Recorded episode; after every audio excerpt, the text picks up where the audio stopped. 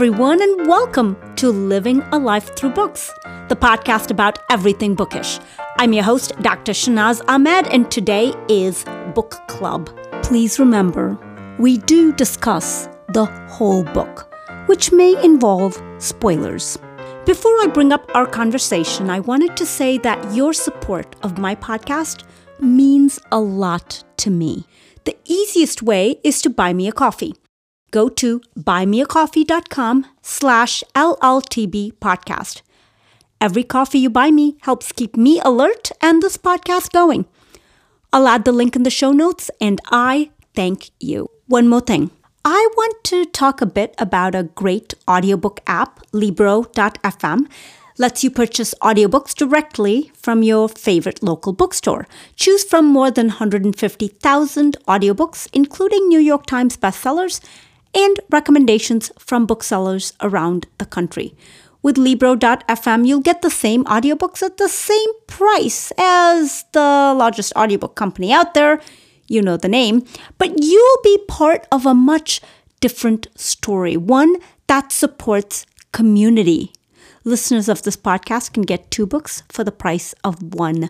Go to Libro.fm, that is L I B R O dot FM, and enter code LLTB podcast. With each listen, take pride in knowing that you're supporting local bookstores. I'll add the link in the show notes. Also, the audio quality on this episode isn't the best. I talk about it in the beginning of this episode, and I apologize for that. And let's get straight to book club. Welcome to book club. Today we're doing Sabaa Tahir's All My Rage. And this is our first in person after COVID. And also, this is the first time we have all this crazy equipment for my podcast. So, if you guys can't hear this episode too well or whatever, I apologize. I'm going to work on my audio training because I'm just a reader and a dentist and they didn't train me in audio. It's cool. But okay, first thoughts about this book. Who wants to go first? First thoughts. Anybody? I'll go. I really enjoyed it. Uh, I read it starting um, Friday night, and I read about a quarter of it, and then I read the rest of it yesterday. And it was one of those things that I kind of couldn't put it down because I really wanted to know what happened. I agree with that. Um, once I started reading it, I didn't put it down either. So um, I do think that the story was very compelling, um, and I enjoyed the characters. It was, it was good. I would go with that too because I finished it within a span of three, four hours. I couldn't put it down. It was, you know, I wanted to know what's happening next, next, next. So yeah, it's a really good, easy reading, I would say. For me, I just, you know, I, I started it. Eh, I did it on audio. And then I started it. It started off okay. I'm like, okay, I'm interested. And then I was driving to Springfield.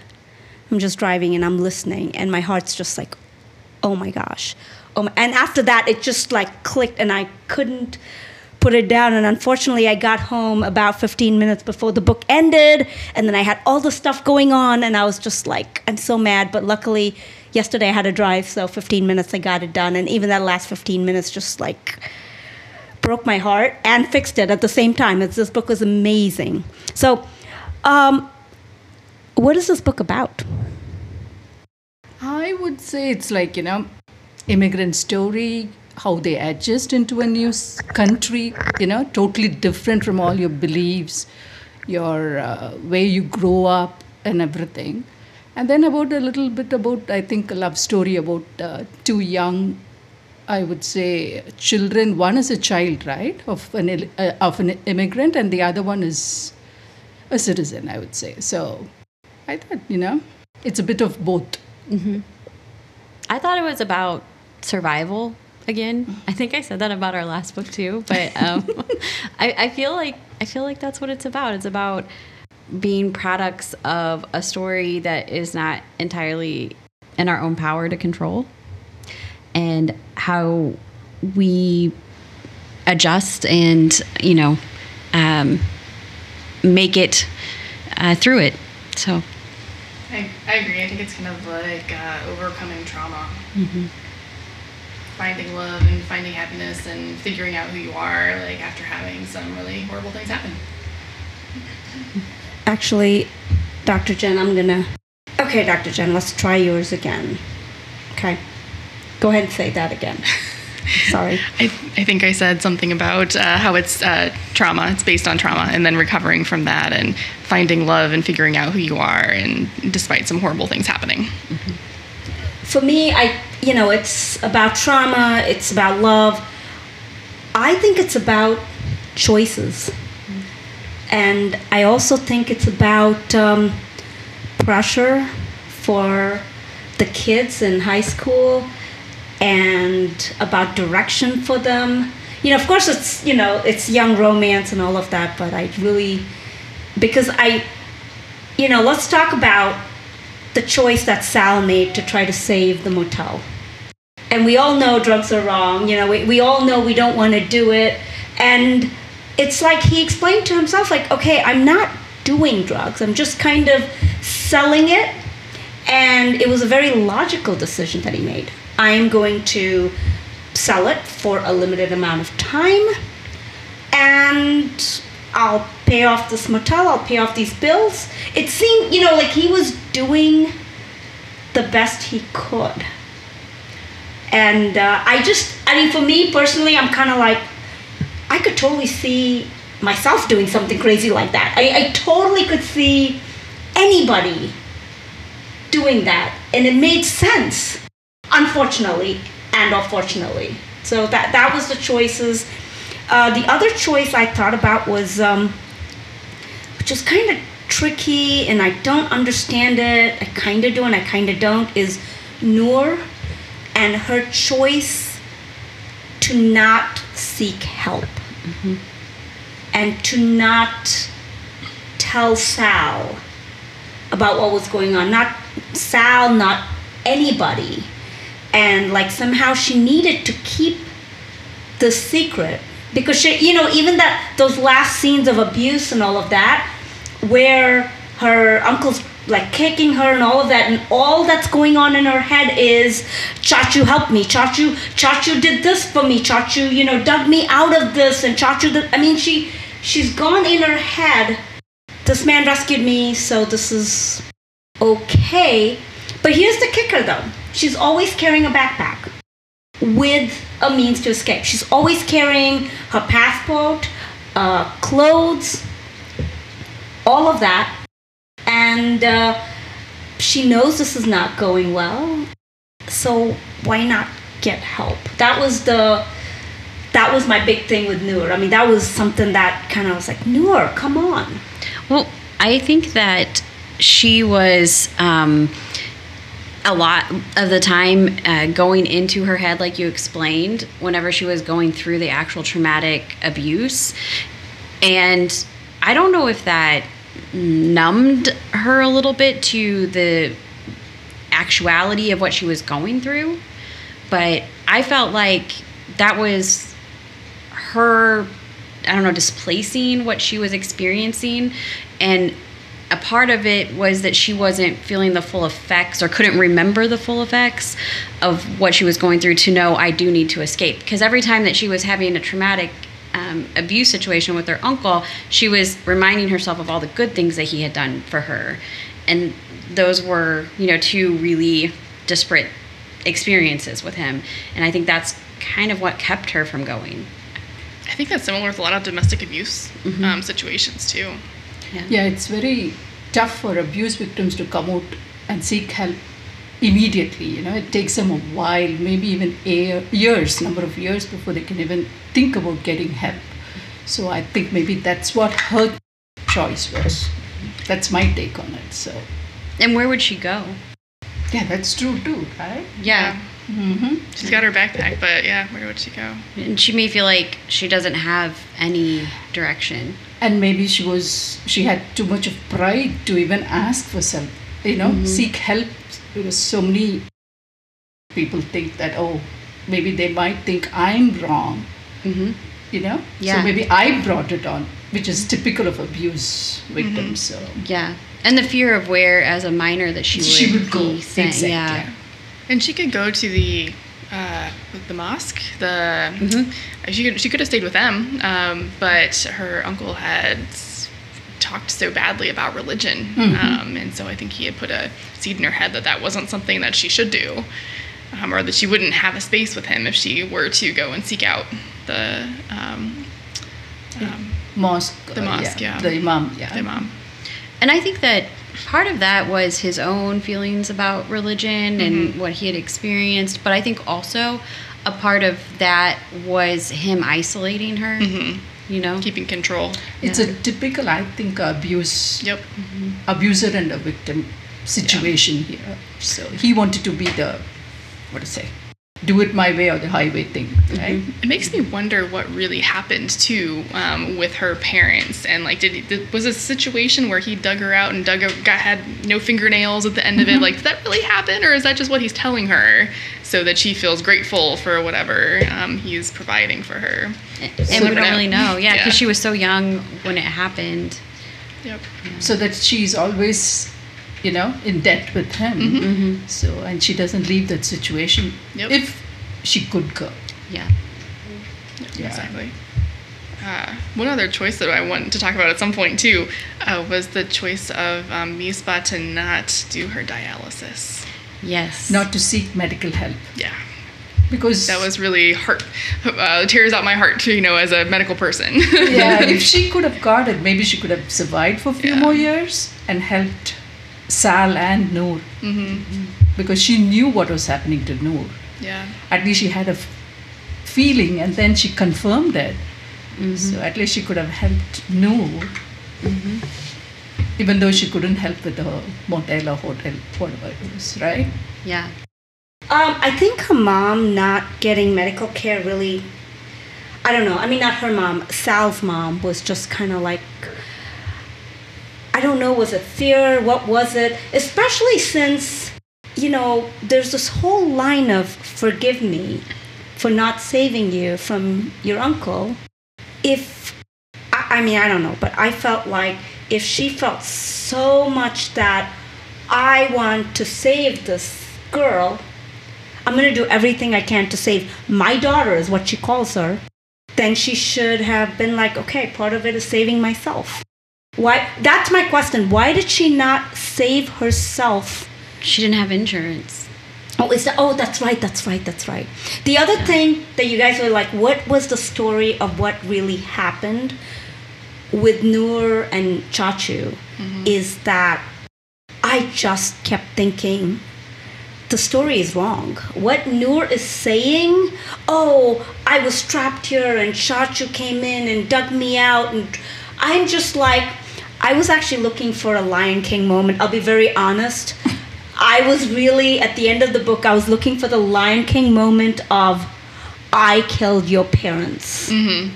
That, like, I kept reading the whole Wouldn't have surprised book me. is looking for that, you know, scar moment of I killed Mufasa, you know, like that moment never came. But then again, it's a good thing it didn't come because A, I was expecting it, and if it would have come, I'd have been like, oh, it's totally orchestrated from Lion King. I mean, so, I mean, the author, I mean, damned if she does, damned if she doesn't. But I was like, I was waiting for that moment, basically. Well, and what didn't sit so well with me about that whole situation was here he is and he treats her the way that he treats her abusively, neglectfully, and yet and also, you know, he talks about how he did not like his father, he didn't like his brothers, he didn't have a good relationship with his family, but yet he came back when this earthquake happened. Desperately, yeah, Why? Why did he save her? Yes. Yeah. Why did he take her with him? Why, if this is a true story, if the facts are right, why did he do that? Yeah. And and if it was really truly that he felt obligated and he loved her and here was this last, you know, remnant of his family, then how does that translate to the abusiveness that we saw? I mean, I think we know with Sal's dad, there's two things. There's mental illness, there's substance abuse. And and so that those things have come to play with what Sal has experienced. But with Noor, what's her uncle's? I mean, he's not an alcoholic. Was, What's- he, was yeah. he abused then? So with That's the, a good question. That's with a good the question. uncle, with the uncle, I there were a lot of questions for me. You're right. Like, what was his motivation to save her? Was he getting money because he had her? Free Like, labor. Yeah, wha- That- f- free that. labor. The one question I had with him is I just didn't understand his anti religiousness. Like, you know, there are people are like, okay, I don't believe in religion because of, you know, like whatever, you know, there's this Christian right. What you know, there's there's always this thing of people like, I don't like Muslims because of all there's some kind of a background that says I do not like organized religions. I, you know, but his case, it was like completely telling her, I want you to give up your entire culture. I don't want you to talk the language. I don't want you to eat the food. I don't want you to go to the mosque. I don't want you to have any semblance of that culture, that religion. And I kept waiting for, like, why is math your only religion? And there was no explanation of it. The author doesn't go much into that, right? So Because- we don't know. because she talks very like there is a lot of mention about math and mathematics as the only thing that makes sense in the world i mean you could have talked about okay he's a math person he's a science person there's all of this but all i just felt something that just didn't Add up. Well, and part of me wondered whether that was a person that she knew that she had based this whole character on, and so maybe she didn't have the answers to why that person was the way that they were, but was emulating this character after them. I don't know. Now, um, Sabaa Tahir, I guess her family is an immigrant family, and her parents owned an 18 room motel, like the author herself. So I'm kind of like, oh, Sal's parents owned a motel. Now, speaking of Sal, the question I had, which was really interesting, what happened to Sal? Was he like raped, essentially? Mm-hmm. That was Yes. my assumption. That was my that was my assumption. assumption. He was Because- raped, and when the dad wasn't around, right? And that's why dad started drinking. But that's the thing. Like, I didn't know how that happened. Like for me, all of a sudden, it was like, you know, mom came in, Sal was raped, and dad wasn't an alcoholic at that time. Mm-hmm.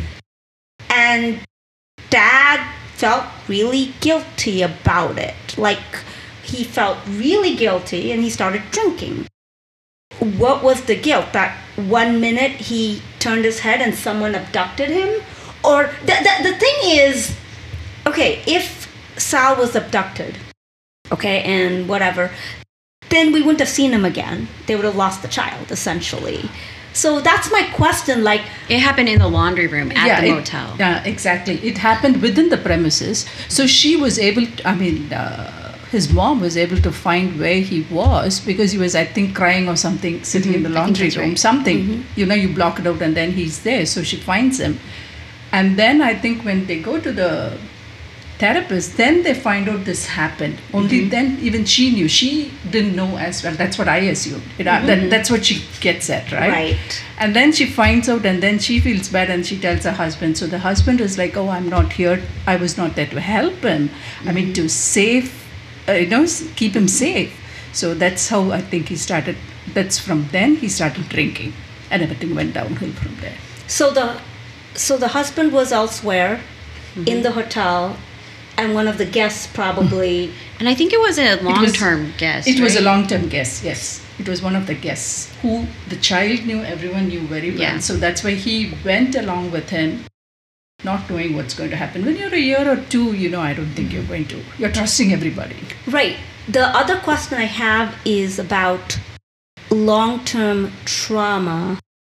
Sal was what, four or less than four? It's a toddler. Less. Two? Two, I think. Two, I Yeah. think. Okay, so if you're two, I'm trying to think how much memory a two-year-old holds. They won't they remember won't, it. Not they won't remember it like in words or actions or like. But it, you know, you can sense that in your body. Mm-hmm. You know, if there the mm-hmm. trauma is kind of influences your psyche. Okay. That's why he keeps avoiding the laundry room. Mm-hmm. Like at the in the beginning, you're like, why the heck is he avoiding the laundry room? He throws up. He literally Yeah. hates going to the laundry room. Right. and that was why it was his body remembering the And why he doesn't like to be touched and why Right, he always pulls exactly. away when everyone touches him. Right. So, um, so we talk about like choices kids make. What about the romance, the the love? What what do you think about that? This was like right from the age of six when Sal and Noor first got together. It was almost like Sal rescued Noor and Noor rescued Sal. Like they both, as kids, rescued each other. What, what are your thoughts on that whole relationship and that ultimate, I guess, break of trust when, you know, with the whole drug scene and all of that? But I'm kind of thinking, I don't know if I was Sal, I would have, you know, told Noor, hey, this, you know, I'm doing drugs right now. You, you remember when she confronted him, said, why are you with Art and all of that? he said no it's it's nothing and then she felt cheated by him because he didn't tell her of course granted her whole life went down spiraling and she was almost like i mean it, things could have gone really bad for her if sal hadn't stepped up to the plate at the very last minute but um what are your thoughts about that? Should Sal have told her that when they had that moment when she's like, I'm done with Chachu, she runs away, and there's Sal, and he takes her in the car, and they're driving, things are fine. You know, should Sal have told her, or sh- should he be like, you know what? Let's just, eh. Uh, Rifat, first thoughts again, please. Oh, yes. The first thoughts, uh, like I said, it was just life itself and uh, just the vulnerability of the fact that so many people Hold it. uh, It's play a just part locked me in. in your Okay, back again. First thoughts. It's about First what? thoughts, yes. First thoughts are um, basically just the, the fact that so many people are play a part in your life, and you depend upon them so much when you're growing old, and it just makes a human life so vulnerable to factors that surround that person, and you know, it seems like you're so helpless in the way you grow up. That's that was very kind of touchy part of the book. So, what is this book about, Rifat?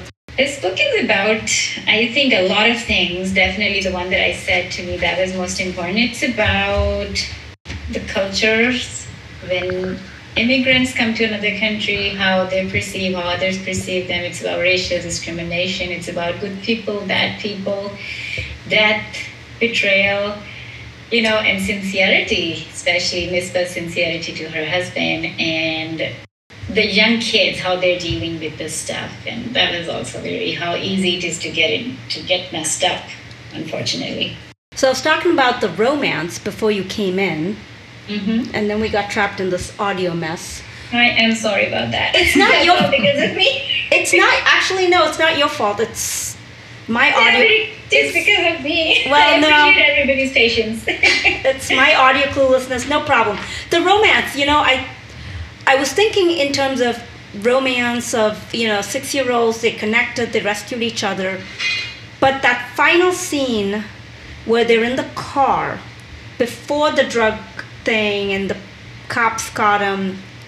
Just before that, the question I had is should Sal have told her, hey, Noor, I just want to let you know this is why I'm with Art. I am trying to pay off the motel. I'm doing this.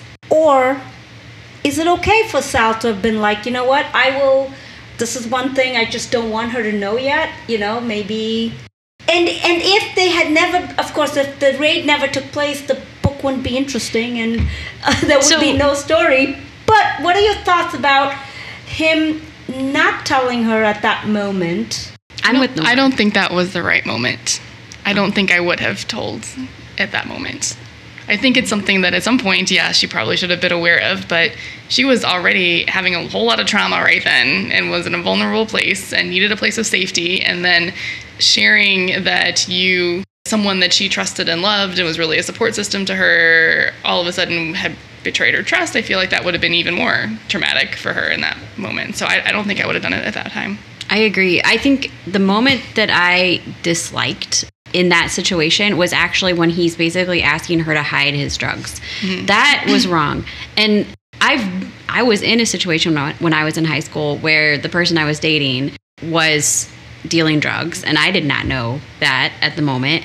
And we were on, um, we both were on debate team, and so I was at his house studying for debate, and he asked me to go out to his backpack to get some papers for our debate topic that we were talking about. And when I got into his backpack, there's like all of these drugs, and I was shocked because I did not know that that that he was into that.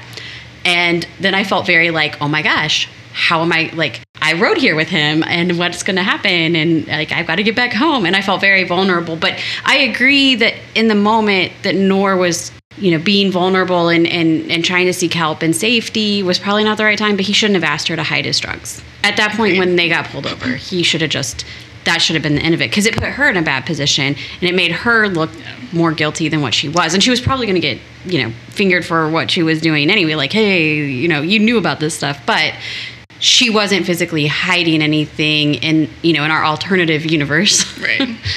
um, so it might have gone better. And I don't know that he realized, like, in that instant that it was going to implicate her when he was just like, here, just hide the stuff, just put it away, you know, like, stick it under your seat, whatever. I don't think he realized that that was going to then drag her into it. Um, he probably should have, um, but I don't know that he. What I found was interesting is how did the cops know that he had drugs on him? That that's you know like I'm like okay, you are going faster. You got pulled over for yes 20 over speed limit. Yes, your quote unquote girlfriend is abused.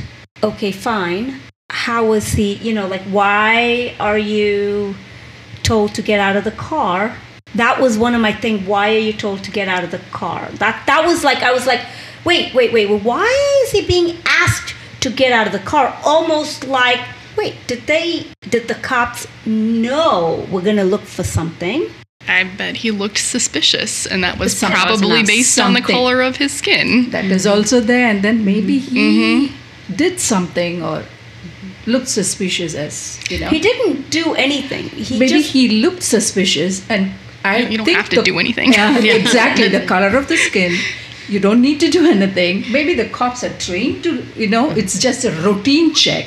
Um, when you see a different color, they think, okay, Maybe let us just check him, and then and the, everything the came abuse out. and the abuse maybe the abuse ties in with potential drugs and alcohol. And the author had established like how racist that this community was That's So- true. That's true. from the beginning. She had uh, Right. established that, so I think that all tied in at the end. Maybe. Right. But I, I don't think if I was Sal, I would have told on told Noor in that scene that oh yeah, I'm, this is what I'm doing. No, I wouldn't have said it too, as both uh, Erin and Dr. Jen were saying, because I think that moment is very, very, very different. Not to be, you know, uh, corrupted by something else, uh, which is not good. Uh, but my thing, as Erin said, was why would he tell her to hide it? Maybe he didn't know the implications. Maybe he knew. I don't know. I'll give him the benefit of doubt. But she got caught for something which she didn't do or she didn't even know. And then she had to spend quite a lot of time, you know, wasting her life, which she could have done something better and which she was going to. And then she had to come out of it, which was another abuse, I would say, you know, on top of whatever she was going through. Right. Rifat, you were going to say something. Yeah, I was just gonna say that um, in a in a situation, if she was really abused, if the person was abusing her, we would say, why did the cop not have the sense to check the car? So I think it's a good thing that cops do that because there were drugs, irrespective of who put them there. He was a drug dealer, and and I am on his side. I'm just giving you, I think, in my opinion, um, if my daughter is sitting with somebody, it would be nice to, if she has something abuse or something, it's good for the cop to get into it a little bit more. The drugs is a different thing. So I did not find that moment very racially uh, kind of uh, in that light because the cop wasn't one of the same who had helped him with the dad initially. So, uh, but of course, there was racial ra- racism in the whole book. So uh, that's what I think that I think it's bound to you're bound to be checked. If maybe he looks so worried, he's like only you're talking about a 16, 17 year old boy with a girl who's like as worried as you can be. Uh, second thing, whether he told her to hide the drugs or not, she would have found out. The, the outcome would not be different she would have to go through the same thing he would have to go through the same thing. Unless the cops did not check the car. To me it didn't matter whether he told her to hide or not because he was so worried at that time or whatever. Um, so i think that to me seems pointless because the outcome would have been same. I don't think he did it because he was mean to blame her for that. He just didn't know what to do um, and the first thing I think, Shanaz, you asked the right moment. No, that wasn't the right moment, but he should have disclosed some time ago. He would should have disclosed, not during that last ride with her, or do, not during that time when she was opening her heart, but he should have disclosed. But I also get that that's exactly what um, I think the book is about the 17 year old. How and mm-hmm. how much sense can you have at 17 or 18? He has that thing on his shoulder. He has to. He has a parent who is addicted and the other parent passed away. So, and I think that's exactly the point of the book that the pressure at this age, I will deal with it very differently versus when you are 16, 17 and you have to do it when you're 20s or 30s. So, and the way things get out of control, even with adults, like were, even with older age, it could be.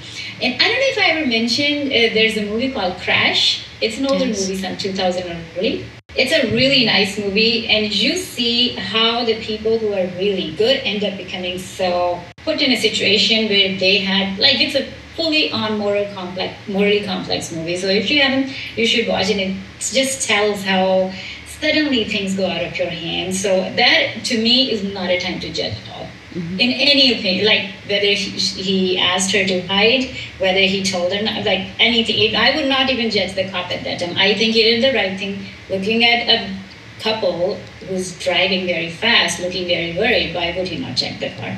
Whether it was a white American or a, any other race. I still think that if they were white, that the car might not have gotten checked. That's sorry, Rifat, but I, I, disagree with you. I think if they were white, the cop might have even been like, "Okay, even if you're abusing her, go on. It's it's fine. We'll look the other way."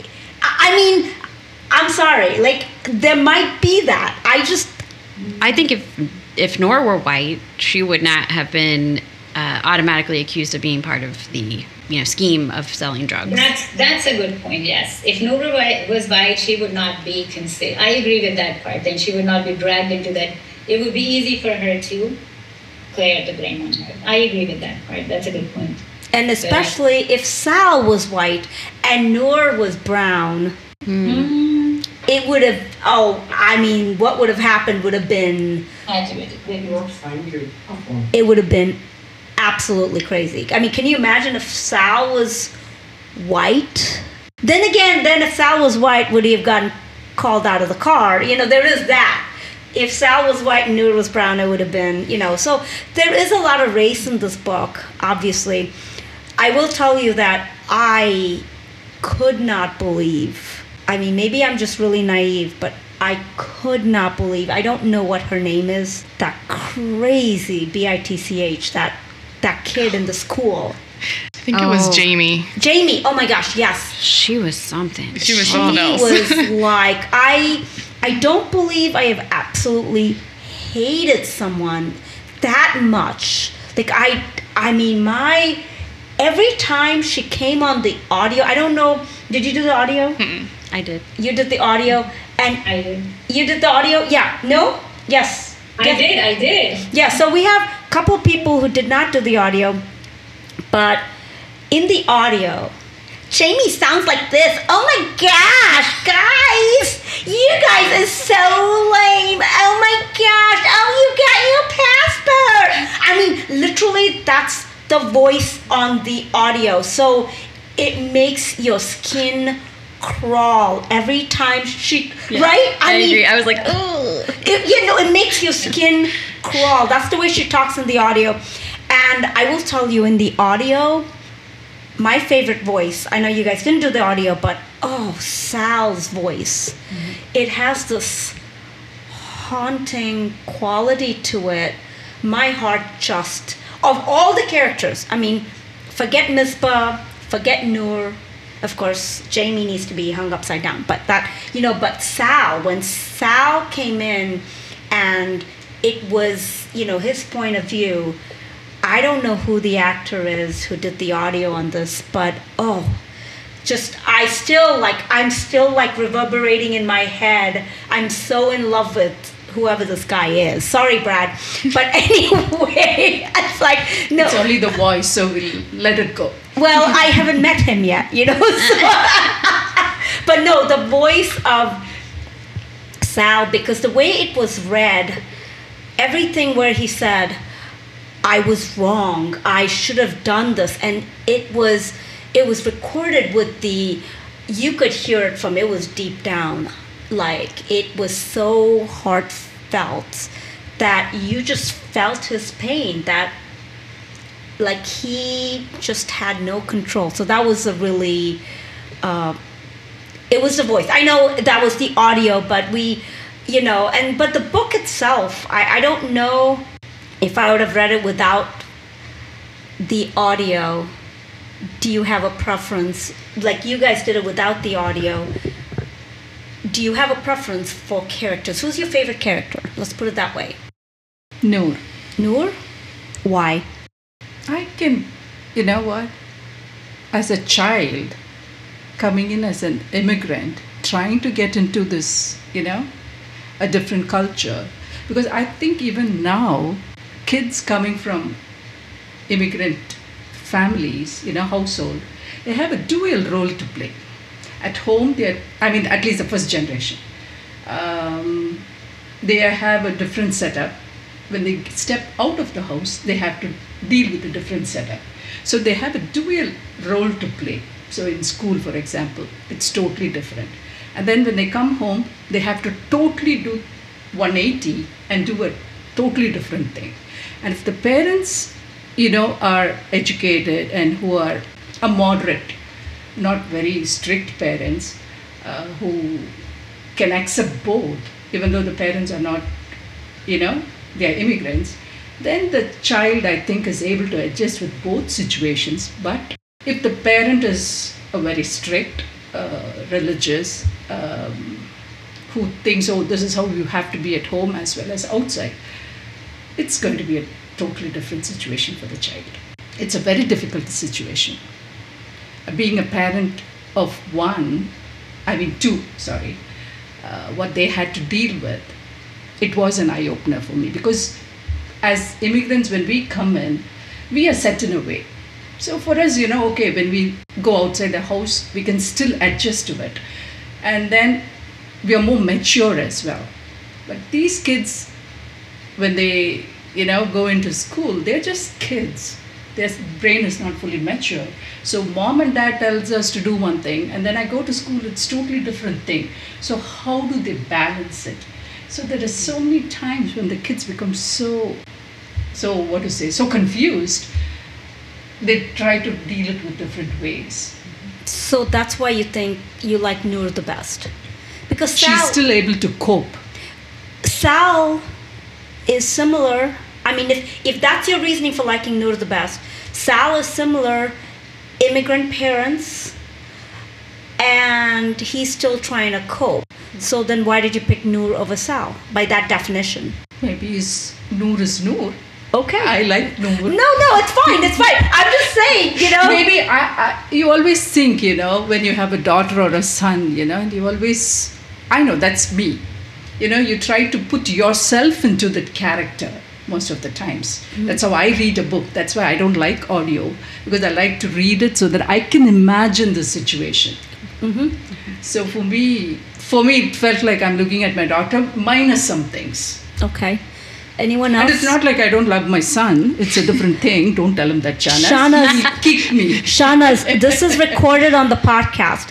So if They if, listen to it. if your I'm son done. accidentally happens to listen to the podcast and makes it all the way to this, you know, if he listens to the whole thing, it's you know, and he happens to listen to it, I you cannot blame me for it. I will blame you. Well, Whatever. I don't think he listens to my podcast anyway. I don't think so. We've never discussed my pod. I mean, we've discussed that I have a podcast, but so I think you're safe for now. For now, but but I can always use this episode as blackmail, and I love oh, that. Right? You right, think Ripple? I'll give it? No way. I'll always be like, "Hey, Samir." How mean of you. mean? Thank you, Rifat. No, no, mean. Rifat, what do you mean? Me mean? I am like the sweetest person ever, okay? Rifat's like, okay, whatever. All right, let's get back in. Who is your favorite character? Rifat, since I have you, who is your favorite character? Hmm? Uh, I really like Noor a lot, actually. She was my favorite because uh, it was just, I mean, again, Sal too, but Noor because she didn't have her parents and she just was at mercy of so many things and she was dealing with a lot. And um, I also loved her voice on audio a lot. I just, it would like make my day um, then I would. I, I really loved her voice. By the way, I just uh, sent you the chat that uh, Kamran R. Khan was the name of the guy that you are uh, admiring. That's the name of the. So uh, Noor's personality was such a like you know she she was feeling obliged. There was no parents, and she was trying to bend her mind towards being thankful to a person who was actually not the person to be thankful for, except for the fact that he that he saved her and then brought her and then whatever. But uh, definitely she, and then I also liked uh, the Imam and his wife. Those were also my uh, nice couple that I liked. Did you send me something, uh, Rifat? I didn't get anything. No, I put it on the Zoom chat. Oh, well, Yes. okay. Name of the person who is narrating Sal. Okay, Kamran. Okay. That was it. That was it. Yeah. But no, actually, every character was really beautifully done. If you ask me, I think every character that she um, had was amazing. And I know we're not talking about the people that we don't like, but I think when I uh, recommended the book, I recommended it to, I put it forth to Aaron and um, Shanaz, and I said that, you know how I always find something good in. it's very hard for me to hate a character, but this is the book that I finally found someone, and there are two, the uncle, the chachu, and um, Jamie. Jamie, the girl. You actually, you absolutely hate him now. I do. You found I've a book to hate someone. character. Good. I'm glad you Because finally found someone. Because they don't have a justification for what they're doing. Both of them. Well, Jamie has justification. I mean, it's her country, and there are these brown people that are infiltrating her country and infecting the country. I mean, There are many other people. We have two white people sitting right here. I'm sure they're not raising their girls like that. So she does not have a justification. I'm just saying, I mean, she is just taking up arms and protecting her country. That's, I mean, literally, this is what the right wing is doing, right? Right? Like, currently, politically, isn't that what's happening? Yeah, I, I feel a little sorry for her too, because I'm sure that everything that she is saying is exactly what her parents told her. Uh-huh. And so it's not that, you know, she came into this world being like that. It's something that was taught, and it's a problem. It's a I know problem. we're talking about a 17 year old girl. I, I have kids 16 and 20 and 20. I mean, I think they were at by that time pretty aware of their surroundings. So if it were like a sixth grader, yes, I wouldn't blame. But we're talking about a high schooler, and I understand. And she may never be mended, or she may become somebody nice in the future. But no, I, I just don't find that there was any justification for And somebody to do that. And on that note, I will tell you that I, you guys know me, I love retribution. Like, for me, it's like I need retribution. Like, I need to see justice. And what happened at the end with Jamie, with the social media, was oh my goodness, so satisfying. It was the most, it was almost like the deepest sleep you have. It's like those satisfying events in life, like warm cup of chai or cocoa. That was it. I was like, yes, I feel so good now. I mean, that was the best thing with that social media and um, and I loved how the author was like, well, Stanford said we will not tolerate this at all and they rescinded her application and all other schools followed suit and that gave me hope for i guess our country and for our educational institutions because it i felt like could jamie's parents have bought her way through somehow come up with there's always that thing right where mm-hmm. well this didn't happen what are we talking about kavanaugh uh, kavanaugh mm-hmm. brett kavanaugh right mm-hmm. you know all of that is just like i mean i know this is not the same thing but you always think that people buy privilege people you know buy their way into institutions into positions of power they do it's so funny that you compare her to Brett Kavanaugh because she would be that like whiny, like I just really like beer. the lady version. but I, I wanted. Go ahead. So I was just saying that this actually happened uh, when my son was getting um, uh, applying for admissions and stuff. So there was a group of kids who had pretty good GPAs and they were accepted. I it wasn't like a Ivy League school, but they had posted some racial remar- uh, marks and comments on their Instagram, and everybody who was tagged actually they were denied the, they were admitted, but they were denied the admission. This is two years ago, so well, he's one class fellow. Yes, that so, is really, really, really good to hear. I yes. mean, that's that's that's. Yeah. I think most of the institutions are very strict about all this. You know. Mm-hmm so, so yeah, it's a huge topic. I do mm-hmm. interviews for the medical school, and it's a, a lot of things that we talk about is that. So. Can so, I can I give an honorable mention for a character? It's not oh, my favorite person. Okay, go ahead. But in relation to what we were talking about with Jamie, Ashley. Oh yes. So I appreciated her, um, and I know she has her own troubles. You know, you know, teenage mom. She was really struggling. She has all this back pain, chronic issues, and at the end, even though Sal broke up with her, she's like, I gotta get rid of this girl. Like, I'm doing the right thing. She's doing the right thing. Um, she came around and she showed to be, you know, a good friend. He saved her, uh, even though. Anyway, I, I, appreciated that she took that video and got it done. Mm-hmm. I agree. Yes, I, am glad you mentioned it yeah. as a.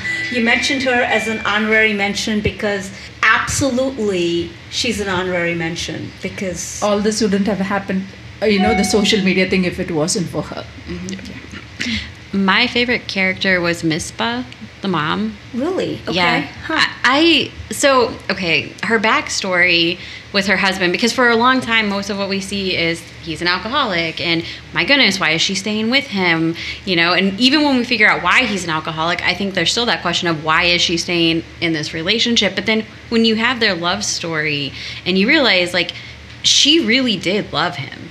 Like and she she maybe married him without knowing the family background of you know mental illness. But even when she did know about that she still loved him. And she still you know that wasn't something that she was holding against him or seemed to be like unnecessarily worried about. But she stuck with him through his alcoholism. And i think that she realized that it wasn't him. And unfortunately it was his way of treating the um, psychological distress and trauma that he had gone through as a parent. And i think i don't i also look up to her um, like she's helping so many people through mental illness. And and really that's what it is right? Like her son's trauma her husband's you know trauma and depression um, noor's abuse which also is resulting in anxiety and depression and her uncle's situation, whatever you want to call it. I mean, it's some amount of mental illness that's going on. And none of these people, she realizes, none of these people have access to things like healthcare that's going to help them, and nor does she have access to healthcare that's going to help her. And she puts everybody before herself, and she puts herself last. and that's the downside of her character. That's the part I don't like is that she she didn't realize what a big difference that she was making in every one of these lives and that she was the you know holding on to the threads really keeping these people together. And when she wasn't taking care of herself and she passed away regardless of the cost i mean i think it was more than the cost it was also she wasn't making time for herself you know?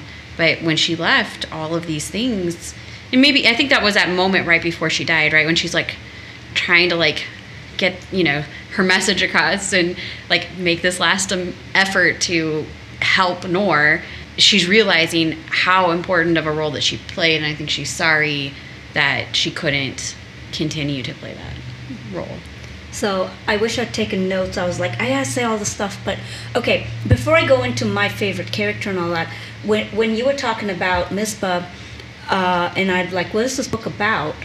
I'm wondering if there is a slight color about a hint about our medical um, system right now, and uh, kind of a, a ding at it, basically telling you that hey, our healthcare system is failing.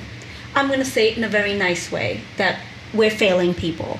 So that was something that when you were just saying that, I was like, okay. Um, the other, I have two more things about Misbah. I think there is something, I mean, I, I feel it's a cultural thing in the quote, Desi system, like in the Indian, Pakistani, Bangladeshi system, that parents are selfless. Like, that's just my experience with every single parent in our system that they just don't have brains. They just give and give and give, and they will never once stop and think and say, oh, should I even give for no. I've never known a parent, a mother, especially a mother, ever stop and think about it. That that's just I don't know if it's a cultural thing, but that's my understanding. I mean, not to put any other culture down, but like I've seen, like, you know, you're like, okay, let's talk about this. You know, like if, say, you have a conference to go to and I don't know, if Nora wanted you to help paint something on the next day, you may be like, Nora, sweetie, I'm sorry, but mom's got a conference to go to. Let's have dad help you paint this. I mean, Desi parents would be like, calling the conference, I'm not coming, goodbye. What are you doing? like, I'm painting with my child. I mean, that's kind of my, I mean, I know I'm kind of exaggerating, but that's my experience with Desi parents, and I, you know, especially mom. Sorry, I want to say that. The other thing I will say, and it's a for and an against thing. I, I mean, I don't know how I feel about it. I, I mean, I don't know, but it's an unhonorable mention. Okay, you know, you have like honorable mention. So unhonorable mention, and you guys may completely disagree with me, is um, father. And okay, the reason I'm giving him an unhonorable mention is because, you know, culturally, when you have like arranged marriages and things like that, right? There are a lot of things that come to play before the decision to allow your daughter to go for the rest of your life with another person. And so that's why I give un- honorable mention. I'll give you an example. So in my family, okay, my mom has like several siblings, right, several siblings. There's one, I, I don't know how, whether it's her, it's not her youngest sibling, but one of her sisters, right, married, you know, when they were arranged marriage. Okay, you get married to this person, you get married to this person, you know. One of her sisters got married to a gentleman whose family had mental illnesses. And I think my grandfather knew at that time, and somehow he, I guess, might have just kind of explained it to himself that it's no, you know, it'll be fine, nothing, it'll be fine. And uh, I don't know, my mom tells me, my mom's not the best, you know, narrator, you know, she's she's not the best reference, whatever. But she should be like, oh, you know, your grandfather often says that's one of my biggest regrets that I, you know, I was just kind of getting everybody married, married, married, and I was just like, I gotta get this done, done, done, done, done, and boom, I got her married, you know, to this man because later on, yeah, he I think he was schizophrenic and things were not good. And um, I don't know if my cousin, I mean her son, has issues. I don't know, not that close there. But I know my mom talks about my grandfather as having that kind of a regret that he was hasty in his decision and that he justified himself that, well, I had all these daughters to get married. And so culturally, it falls on the father. I mean, I'm just saying, culturally, it kind of falls on the father that your daughter, you know, marries someone. And, you know, in the beginning, she says, but Abu, there's, um, you know, that so and so drinks. So there's all this, that conversation comes up. And what does the dad say? But little butterfly, it'll be okay, little butterfly. You'll see, little butterfly. There was all of that.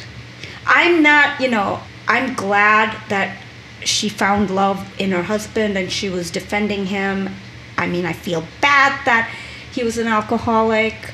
I just, so it was an unhonorable mention for her dad because of that. I'm not saying he's a bad person. I know people make decisions based on what they know, but that's just kind of it. Like, for example, personally for me, when I married my ex husband, things like that, things were not good. And mom, you know, would always say that's one of dad's biggest regret. Like, why did I find this man to marry her, kind of thing. You know, it's so that's where the honorable mention comes in. As far as my favorite character, I'm sorry, it, it's because of the audio. It's because of Kamran. Like, You're just going with the voice, Shanaz? I mean, a voice is powerful. Have you not seen The Little Mermaid?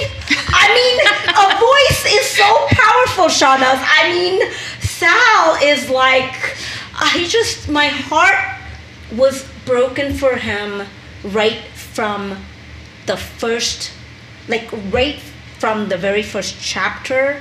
I just kept falling for Sal. Like, Noor was, for me, the way I read the book was okay, Sal, what's going on with Sal? Oh, Noor's coming. Okay, fine. Yeah, she's okay. Yeah, she's kind of like, eh, okay. She's complaining about this and she's trying this and and I think the other reason I started off liking Sal more than Noor is because in the beginning I felt like Noor broke up with Sal or something like that. Like there was a time when Noor was not talking to Sal for a long time, and even Misbah was saying, "Why are you not coming around?" Okay, granted, I didn't know that. We didn't know that. The author hadn't revealed the fact that she was being abused and the fact that her uncle was probably keeping her away. But for someone who is taking charge of her own life and carrying a backpack with her passport and clothes, at some point, why is she still staying away from Sal?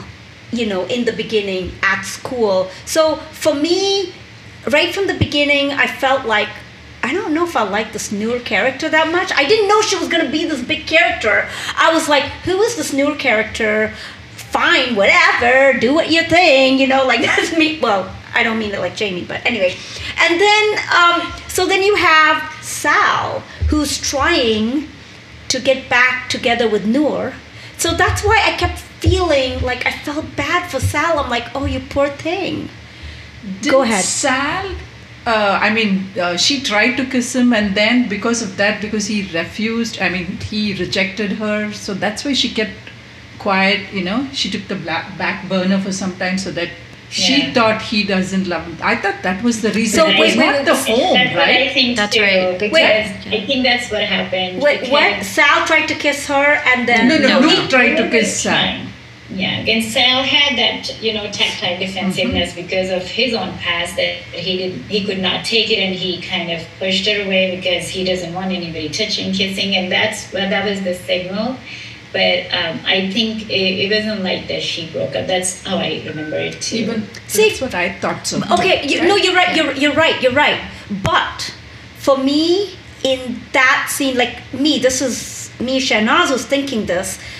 I felt like, my goodness, the man respects you enough to kind of wait and give you time, or what you know, give it time. So I, I was like, how many men say no and give you time? And I'm like, okay, fine. The guy says no. This is great. You have a great guy, and oh, you poor thing, you feel denied. Oh, Noor, you poor thing. That's kind of where I went. That's why I'll be very honest. In the beginning, I did not wasn't a big fan of Noor. Okay, but then as time went on, I started. I'm like, okay, I'm getting there. Like once I started seeing what was going on, and obviously towards the end of the book, I liked I liked her, and uh, you know I did not know about this whole UCLA thing. Will she get in? Will she not? Obviously, as you're reading the book, like right from the beginning, she had the six rejections, and was always waiting on that seventh. I was hoping, I was wanting, as a reader, you want that a little semi happy ending so I was like, I hope you'll get in, but I just felt like she just kept saying, I won't get in, I'm not worth it, I won't get in. And, and, and that kind of, I get it. Teenagers, you get in that way. I mean, heck, I get in that way. Oh, I'm not worth it. I don't think I'll make this. As an adult, I say that. So, but when I hear Noor say it, I, I don't know why I was annoyed by it because I'm like, dude, you can totally, you know, you don't know that.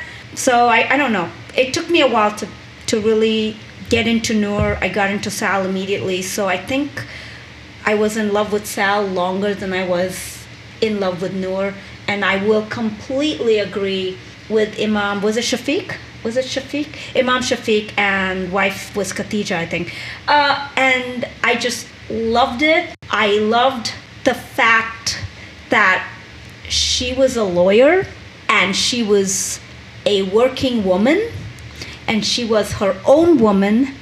And I loved that representation that Sabaa Tahir has that yes, he's a preacher, and that a preacher will marry a woman like this and it's totally okay in the religion and there was so much respect and so much love there and uh, I was like, "Way to go, Sabaa Tahir. Good, good job, good, good job on rep- representing the religion that way." And um, there was this one thing where um, Noor tells Khadija that I can't afford for you to defend me, and she was like, "Don't insult me." And and I just was like, "Oh my God, that's just." Like I just feel like crying. I'm like because it's like it's nice to see good people in this world doing good things. That it's just it's like today we hear so much negative that I just love that. It's good that she portrayed him so many characters that way because especially when there are so many people who doesn't understand this religion and the people you know who come with it so it was good way to say that see this is this can also happen in this religion. So I think she portrayed it well. Very well. And I love the sense of humor they had for Imam. That was I thought that was definitely a beautiful part of the book, the whole characterization of Imam and his wife, the way he was easygoing, because you know you have this image about all these Muslim religious leaders that they're gonna be somehow very dry. So definitely, I very good point, Shanaz. I love that part. Yeah, and uh, what else? Anything else about this book? Themes, characters? Aaron didn't tell us the favorite character, right? Oh, I did. Misbah. Did Misbah, you? Misbah. Oh, yours is Misbah. Mis- oh, okay. And so we have okay. Misbah, we have mm, uh, Sal with me, Noor with Shahnaz. I liked Sal as well. He was my favorite. Ashley was my honorable mention, but I, I thought Sal was so tenderhearted and you know mature given everything that he had been going through. His immediate thought was like, "I'm going to save all of these things. I'm going to save my family. I'm going to save my hotel. I'm going to save Noor." um, so I, I really appreciated that, even though he had some, you know, stumbles along his way. Right. There's a there's a term, like as I'm writing a book, and now I cannot remember the name, the the term that when you're writing a book, characters should have they should direct the story. They should do things. So Sal was like, I am going to save the motel this way. I am going to do this, as opposed to telling the story like, okay, well, this happened, mom died, motel was in ruins, that's just how life went. But the very fact that Sal showed that direction, that's very important for readers to see that characters have direction. Mm-hmm. There is a term for it, I cannot remember what it is. But anyway, I think we had a lot of characters with direction. Noor had direction. She was directing her own life despite circumstances. Sal was directing his own life. Imam Shafiq and uh, Khadija were directing and doing things. Ashley, at the end, you know, directed what was going on. So a lot of characters were directing things. I don't know if Jamie was really directing anything. She was just kind of a downfall. she was directing her own downfall, but she was just who she was. And I don't think they always say in a book, you know, like at the end, characters have to change. Uh, but then again, Jamie is Jamie. Jamie. She doesn't have to change. It doesn't matter. She's just this thing. Jamie doesn't take ownership of any of her own actions. She thinks the reason why she's not doing well or, you know, getting into whatever school that she wants to get into is because other people that, you know, don't belong in her country are getting into those schools. So it's not her. She's passive on all these things. And then I bet even after she lost which was of her own behavior and her own accord that that happened, she was probably still blaming other people people for what happened, and that's just um, the person that she was. She couldn't own any of her own actions. And she didn't have direction either. Like, why was she going to college? Because her parents told her to. Like, because it was expected of her. Because she doesn't have any original thoughts. right? Yeah. But isn't she an important character to bring this that light to the story? Yes. And Oh, no, yes. she- that was Very such timely. an important thing. Yeah. Oh my gosh, she's a very important character. I loved it when Right. Noor punched her, and I was just like, Ah, that was amazing. I was like, punch her some more. Alright. I actually didn't find Noor self-pitying herself. Uh, Shanaz, like you were saying, I, I don't. I thought she was a pretty strong girl, and I don't know. I did not find that. I, I I think found the love between Noor and Sal very sweet, very romantic, very young, the way it should be. I thought it was very tender. I found actually that's why I liked it. I thought she was pretty strong. Uh, Sal was very strong too, but Sal started doing a wrong thing, drugs, knowing that people like Ashley ended up having the drugs and you know whatever. So I don't know. Noor's life was very very interesting to me. I, I just thought she was pretty strong. I don't know. That's how I feel. I just want to say about uh, what you said about women in our culture. So true. And it's not only the parents; it's also the wives, which are you know just give, give, give, and um, we think. Uh, I mean, hopefully, I've brought uh, kind of you know I want to say broken this tradition a little bit. I do kind of separate myself from kids and my husband. I just don't want to be like my mom and all. But you're very right about that. Um, okay, so I didn't understand Misbah's um, uh, husband's mental illness. For me, I thought she brought the fact that her mother-in-law was actually a prostitute, which too I was gonna say Wait, was she was a prostitute? was, yeah, yeah, was and he so was lighter, yeah. illegitimate. Yes, Oh, and sh- I thought that she- is what I was gonna say. Sabaa Tahir said did such an amazing, bold step telling us I that. missed it. I Right, missed right. it too. So I think that's so. I and I had written that that I was gonna mention it that in our culture things happen. We get married, God knows where. People can get married because you know it's like you know we're arrange and we don't know everything. Just like you said that one of your and send it again. So the the dad and the family did not know that she was from red light area, and that I think was a very bold thing for Sabaa Tahir to bring out in the community that people living and, and of course I'm not against them, you know that, but I'm just We, saying. we know we know about you and prostitutes, Rifat. We do not need to talk about this anymore. We know about your obsession with prostitution. So I am not an obsession. I feel for them. I, I know, I know. Like I said, we will accept you no matter where you're from. We still accept you, Rifat. I mean, we love you, but I but I, I, I, but I, I was, I missed it. I completely missed the fact. So his mom married them because they talk about the father-in-law. I thought, Because he was very much, uh, you know, with um, what's uh, Misbah. Yeah, Because uh, Right. he knew about his wife's uh, mental illness, I mean, the alcoholism and everything. So he helped Noor actually to go get through that initial phase where yeah. the mother in law was very mean to her, I would say. So I missed it too. I I know that um, who was uh, her husband was um, I mean Miss Misbah's husband was illegitimate, but I thought it was I didn't know that sh- the mother-in-law was a prostitute. I know there was another relationship that was kind of covered up or whatever. I missed I completely missed it that she had been a prostitute. So well She was, I think, and not only had been, she was, and uh, she was maybe a practicing one too. And I think it just. Oh, I did not interesting. realize that. Well, okay. she spends the whole night out, and then she comes. And again, I don't know, but the I think to me it seemed like the typical like a person from a family goes to the red light area, and then he ends up having to deal with the son, and he doesn't want to leave the son there. He brings it, and that's to me that was the family structure, which was of course very put up during the wedding and everything, but afterwards, of course how long could she? So I, to me, it seemed like Misbah's dad did not know. Misbah did not know. The things opened up after they got married. That's how I looked at it. But you know, Okay.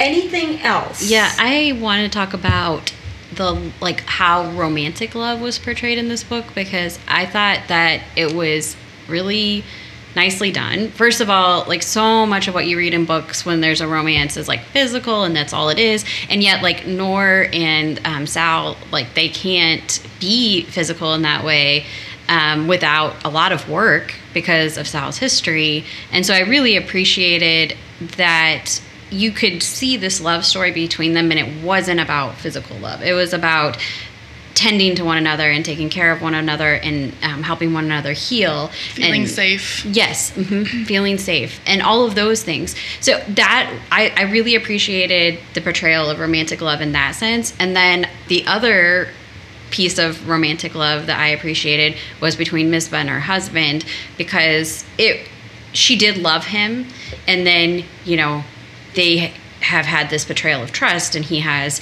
um, you know his mental illness which he is treating with alcoholism and yet i think that every day she con- consciously forgives him for the things that he's done. I'm not saying that people should do that to their own detriment and you know without end but i think that the portrayal of marriage as not being perfect was very important because so often people have this picture that marriage is just you know it's going to go swimmingly and, if, and everything's perfect. And in america a lot of what you get is if it doesn't go perfectly you just you know just scrap it and start over. And then if that doesn't go perfectly scrap it and start over. Like there's not this sense of like there's going to be hard times and there's going to be easy times. And there's you know there these things come and go and you still have to find hope and you still have to find joy and you still have to find love and choose love within all of these hard times. And that's true not just for Misbah and her husband but also for Sal and Noor. And so I really appreciated that the romantic love wasn't like this oh I saw him and he was just perfect and or I saw her and she was just perfect and we just fell in love and we're all we're all you know it was Right. effortless and we just have great sex and continue on with our lives perfectly. Because because if we have great sex, life is perfect. Like we Yes. meet, we, we meet, and the very same day we have great sex, and we end the book, and we know that relationships are so perfect just because of that. Right. And that's not life. And Right. people go and you would be so I think shocked at how many people go into marriages or relationships, long-term relationships thinking that like that's how it is and the first bump you hit like Everything is over. Mm-hmm. yes.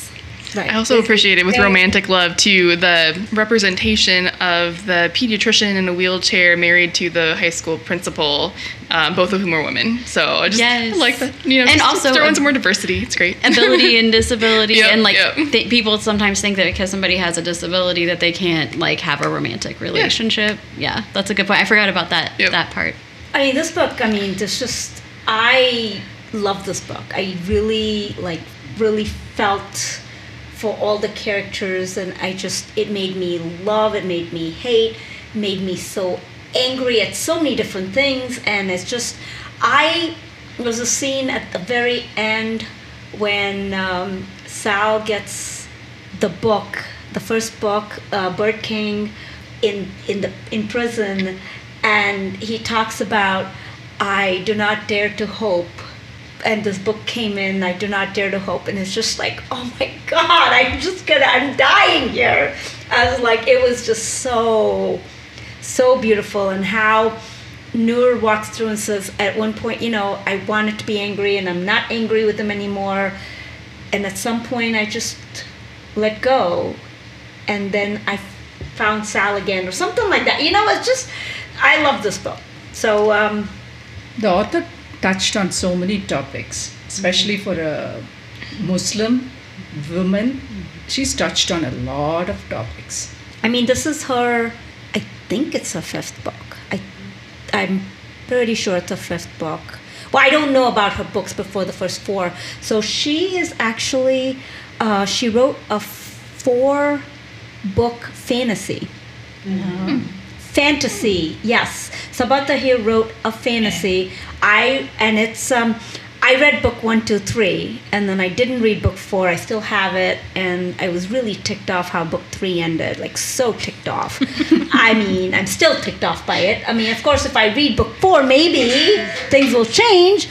But yeah, she she went from a fantasy to YA fiction, which is really like yeah. So uh, she's she's got her work cut out for. her. I mean, she's going to be amazing. I mean, not going to be. She is already very, very, very well established in the writing circuit. She's the book who. Remember, I gave you a little sample. yeah, yeah. That's about the here, Yeah. the fantasy thing. So, uh, any other last minute thoughts about this book? Anything? I, I know we're going to talk about the title, so I'm interested to. to hear the title discussion. You, okay, so we the next set of questions are this. The last questions are title, cover, and your final rating from a scale of zero to five stars. So, what are your thoughts? Who wants to go first? Title, cover, and final rating. Do you want to go first? I'll talk about the title for a minute because I just wanted to talk about what it means. Um, so, All My Rage, I mean, it, I know what it means from Noor's perspective. You know, she's holding in all of this anger towards her uncle um, for the abuse and then all of you know the i guess kind of anger at the world for what happened to her family and being orphaned and you know all, all these challenges that that she's had. But does it also apply to others? Like is it i think it's interesting the kind of contrast between noor and sal and how they handled their traumas. And i guess sal was too young to remember his but you know there was that one scene too when he was in jail and the pediatrician comes and he's like you know what? I don't think i i want to know about about that. So um, he's handling his traumas maybe a little bit differently a little more inwardly at this point than noor uh, is. Um, not that that's bad or wrong it's different um, from from that. So I, I thought it was appropriate. I liked the title. What do you guys think about it? I mean, I I was just gonna say I think that Sal's rage is pointed inward a lot of the time. He's mad at his mom for not, you know, acting on his dad's situation. He's mad at his dad for not getting better. He's mad at the financial situation that they're in, um, and I think he's also mad at himself for the choices that he made and how it, things ended up. So I think his rage is pointed inwards towards towards himself, and Noor's, you know, is pointed outwards. But I do think that all of these people are dealing with rage to some extent, although maybe not Misbah. I don't know that she has rage. I, I don't know that I got that from her character, but I think that all of the characters have. I mean, Ashley, even. I mean, what's uh, her rage is about being a teen teen mom and having chronic pain. You know, like they all are dealing with their rage in different ways. So you like the title? I like the title. Yeah, me too. I would agree to both both your p- p- views and opinion as well because that's what even I thought. And Sal, I think, is also angry with his mom for not getting the necessary help so that she could have survived for a few mm-hmm. more years or many more years. So yes, looks like most of the characters, I would say, have some form of anger and they deal with it. I- so I think that the hint of rage that I got from Misbah was back when we were hearing about her story and we realized that mother in law is an alcoholic and that this could be something maybe that was passed on. And so you, I don't think that she was aware of that whole situation before they got married. And then I, there was a sentence in that, that paragraph there that maybe there was some anger towards the situation. And Misbah wanted to do something before getting married, right? She wanted to go into college, was it? Or she wanted to study elsewhere, education, something. So I think they got her married. So maybe that's her way of, look, you didn't let me do it. This is our culture, but I understand. But still, you know, mm-hmm. I was not able to do something about it. So mm-hmm. looks like every character had some sort of a, you know, mm-hmm. angriness towards either the world or their, uh, you know, something surrounding or towards their relatives. So I think each one had their own, Griffith, except maybe Jamie Shanaz. well, she was Jamie had another baggage. she had she had rage against uh, Noor and people like Noor, Noor, so she has she has rage too. Rifat, what are your Yeah. thoughts on the title? Yeah, I actually loved the title after reading the book before. I, I don't know who picked that book. You did. I don't know, somebody, no, no, it's for me before Oh, I. I mean, you it. picked the book, but okay. Yeah, yeah. I'm saying who- who gave it to me, who recommended this. I don't remember, but anyway, oh, I think it was another book club. So the first I thought, and when you look at the uh, what it says is a gorgeous star-crossed story about the cost of American dream.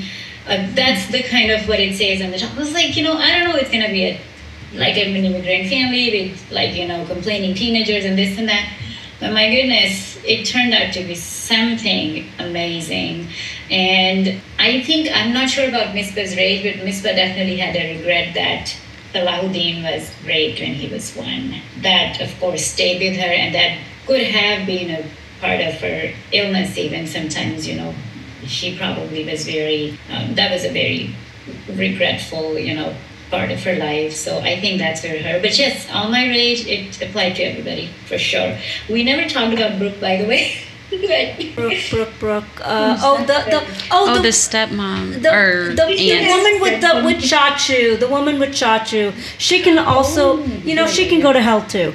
So No, but, Dishonorable but, but she had dishonorable did mention. Noor at I the wish she had done something. Right? She didn't. no, I she didn't on help waiting. Noor at the end. She Yeah, she she did. She did. She helped did. to She get did. out of the house and all the letters She which she got yes. from college. That was art. But she did not. No. Uh, she Art quiet and time. Sal go into his office and get the UCLA admission. That was before more that- latter. before- Before No, no, that. Before that. helped. If she helped her Okay. come out. She was Yeah, throwing she the others a little away. bit in a very quiet, silent way, but I wish she had been a little bit more. in her own little bit way, uh, whatever she Yeah. could do. I must have missed a little bit. Yeah, she was and I taking think the they also.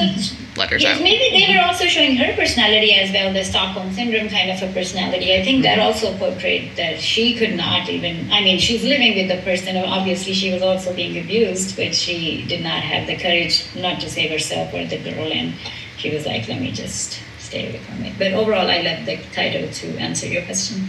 I um I'm going to be devil's advocate here. I understand the title after reading the book. Like I get it. Here, It yes. it seems appropriate, but it's just kind of like I don't see All My Rage as a title that people are going to pick up from a bookstore.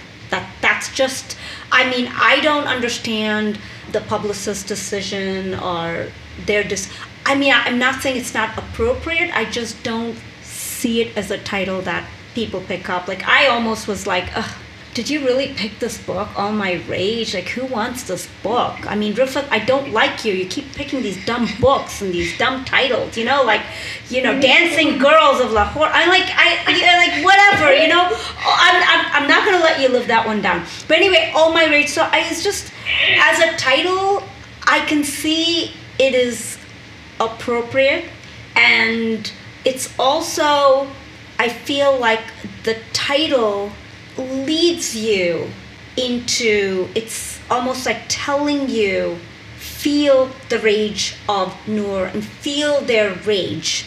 And somehow i'm not a big fan of you telling me how to feel. Mm-hmm. So that's kind of like you're you're anticipating it so she's telling me hey when you read this book i want you to feel this. So i'm not i don't know i'm not a f- total fan of the title that's just that's just my take and on that note i'll move to the cover again i mean if i had to rate the cover i mean i'm like giving it a one maybe you know i just I don't. There's nothing in this cover that makes me want to pick it up and read it. I'm sorry. I'm giving the cover a one, and it's really, really, really sad because I will tell you that my final rating on the book is a five. It's a five plus. It's a six. You know, like on a scale of zero to five. So it's very for me. I'm I'm sad that such a phenomenal book gets this title and this cover. That that's my thought on it. Anyone else wants to talk about the cover and your final rating? I like the cover. I just think it's pretty. I just like the colors. It's very minimalist, I guess, Yeah. and I can kind of see like with the you know what you call it half circles. You know, there's inward rage and there's outward rage, so I can kind of see that you know in and out. But um, I would it's give just it kind a of three. kind of bland. Yeah, You're I- giving I- the It's a little bland, yes. I'll- I'll go I with three. three.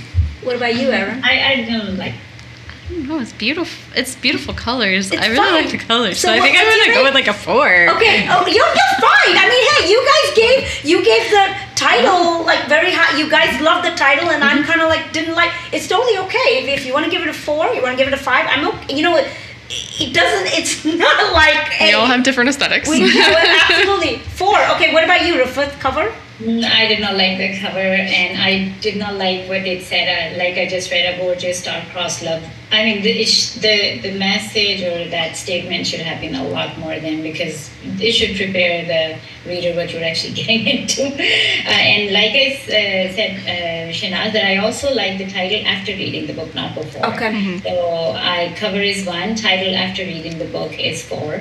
But um, I also think that uh, it's not a book that it's totally not representing the content. I wish it was because that's I mean it being pretty or not pretty is one thing, but it being related to the book and the content, I think that's where she uh, is a disadvantage. There's a disadvantage. So you're four on the cover then, or no?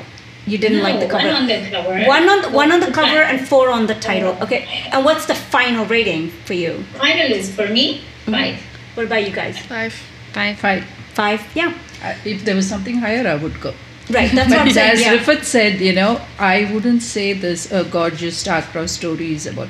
I think it misleads you a little Mm-hmm. bit. I agree. Yeah, it's kind of think that we contradictory. You know, the title versus the little The quote. book, yeah. book as such. Were there trigger warnings in this book? Because at the end, There was.